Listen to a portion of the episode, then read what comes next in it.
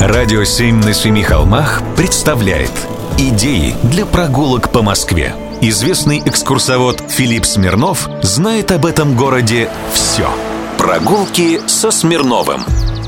Здравствуйте, с вами Смирнов Филипп в этом выпуске программа по заявкам. Слушатели завалили редакцию электронными сообщениями. Просят рассказ про дома с призраками.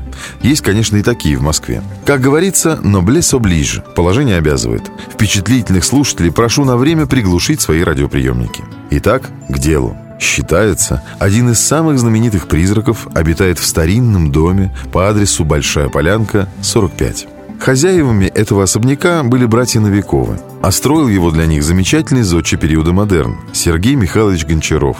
Был он дальним родственником Пушкину по его жене Наталье Гончаровой.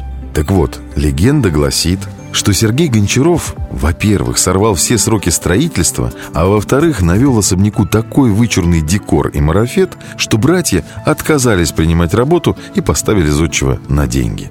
Выплатить огромную неустойку Гончаров не смог и покончил с собой прямо в этом доме. Ужас! И вот потом, якобы, несчастья этого дома только и начались.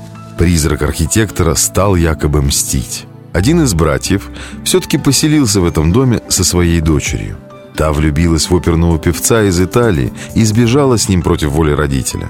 Тогда родитель отыскал ее, силой вернул под отчий кров и запер в комнате. Девушка не снесла мук разлуки и то ли повесилась, то ли отравилась.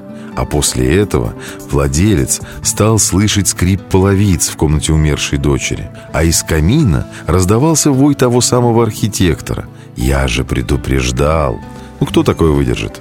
Особняк пришлось продать за бесценок. Далее следствие ведут экстрасенсы. Поэтому не забудьте выключить телевизор.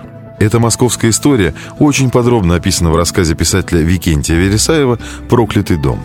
Тот самый архитектор Гончаров прекрасно дожил до 73 лет и умер в 1935 году своей смертью.